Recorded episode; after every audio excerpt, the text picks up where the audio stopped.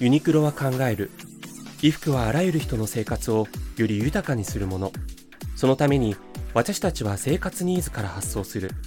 そして細部への工夫を怠らずシンプルで完成度の高い部品としての服を目指し変化を先取りして進化を続ける。私たちはこのコンセプトにライフウェアという名前を付けた。それは究極の普段着であり世界で唯一ユニクロだけが作る新しいカテゴリーの服。伝統と革新が融合する街。ここ東京銀座から服を変え常識を変え世界を変えていく。東京から世界を美しく。ユニクロ東京。ということでグッドニュースレディオナビゲーターのしゅんです。この番組はグッドなスポット、物、ことをご紹介する好奇心くすぐり情報番組です。いつもと違う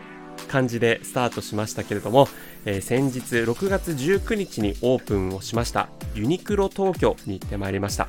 えー、日本最大のユニクロ誕生ということでマロニエゲート銀座2という建物の1階から4階までの、えー、店舗になっていました。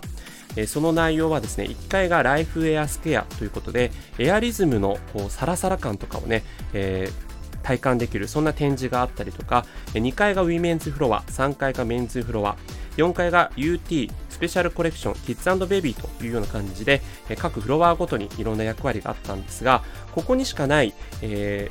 ー、商品で言うとエアリズム寝具が置いてありまして実はネットショップで限定でですね、エアリズムの素材を使った枕カバーとかシーツとかが売られてるんですね。そちらが実際展示されて、あのすごく触り心地のいい寝具だなというのを体感できたりとか、それからメンズの感動ジャケット、感動パンツというオーダーメイドでユニクロはスーツが作れるんですけども、それの様々なサイズが置いてあったので、一回着てみて、え自分のジャストフィットする、えサイズを探せるというコーナーがあったりとか、それからあの UT ですね、T シャツもいろんなところとこうコラボユニクロしてますけども、エヴァンゲリオンからガンダムとか、え、いろんなドラえもんとかですね、もういろんなコラボ T シャツがありましたので、まあ、これからこう T シャツを着る機会増えると思うんですけども、え、T シャツ好きの方はぜひ一度お立ち寄りになるといいんじゃないかなというふうに思います。それからあの1階から4階までがですね吹き抜けの店舗設計になっていてそれもすごくこう見応えがありましたね。実際のこう銀座の一等地というところなどに豪華に使ったこの店舗設計もすごく見応えがありましたのでぜひあのお立ち寄りの際は立ち寄ってみるといいかなと思います。え今回はユニクロ東京についてご紹介しました。それではまたお会いしましょう。Have a nice day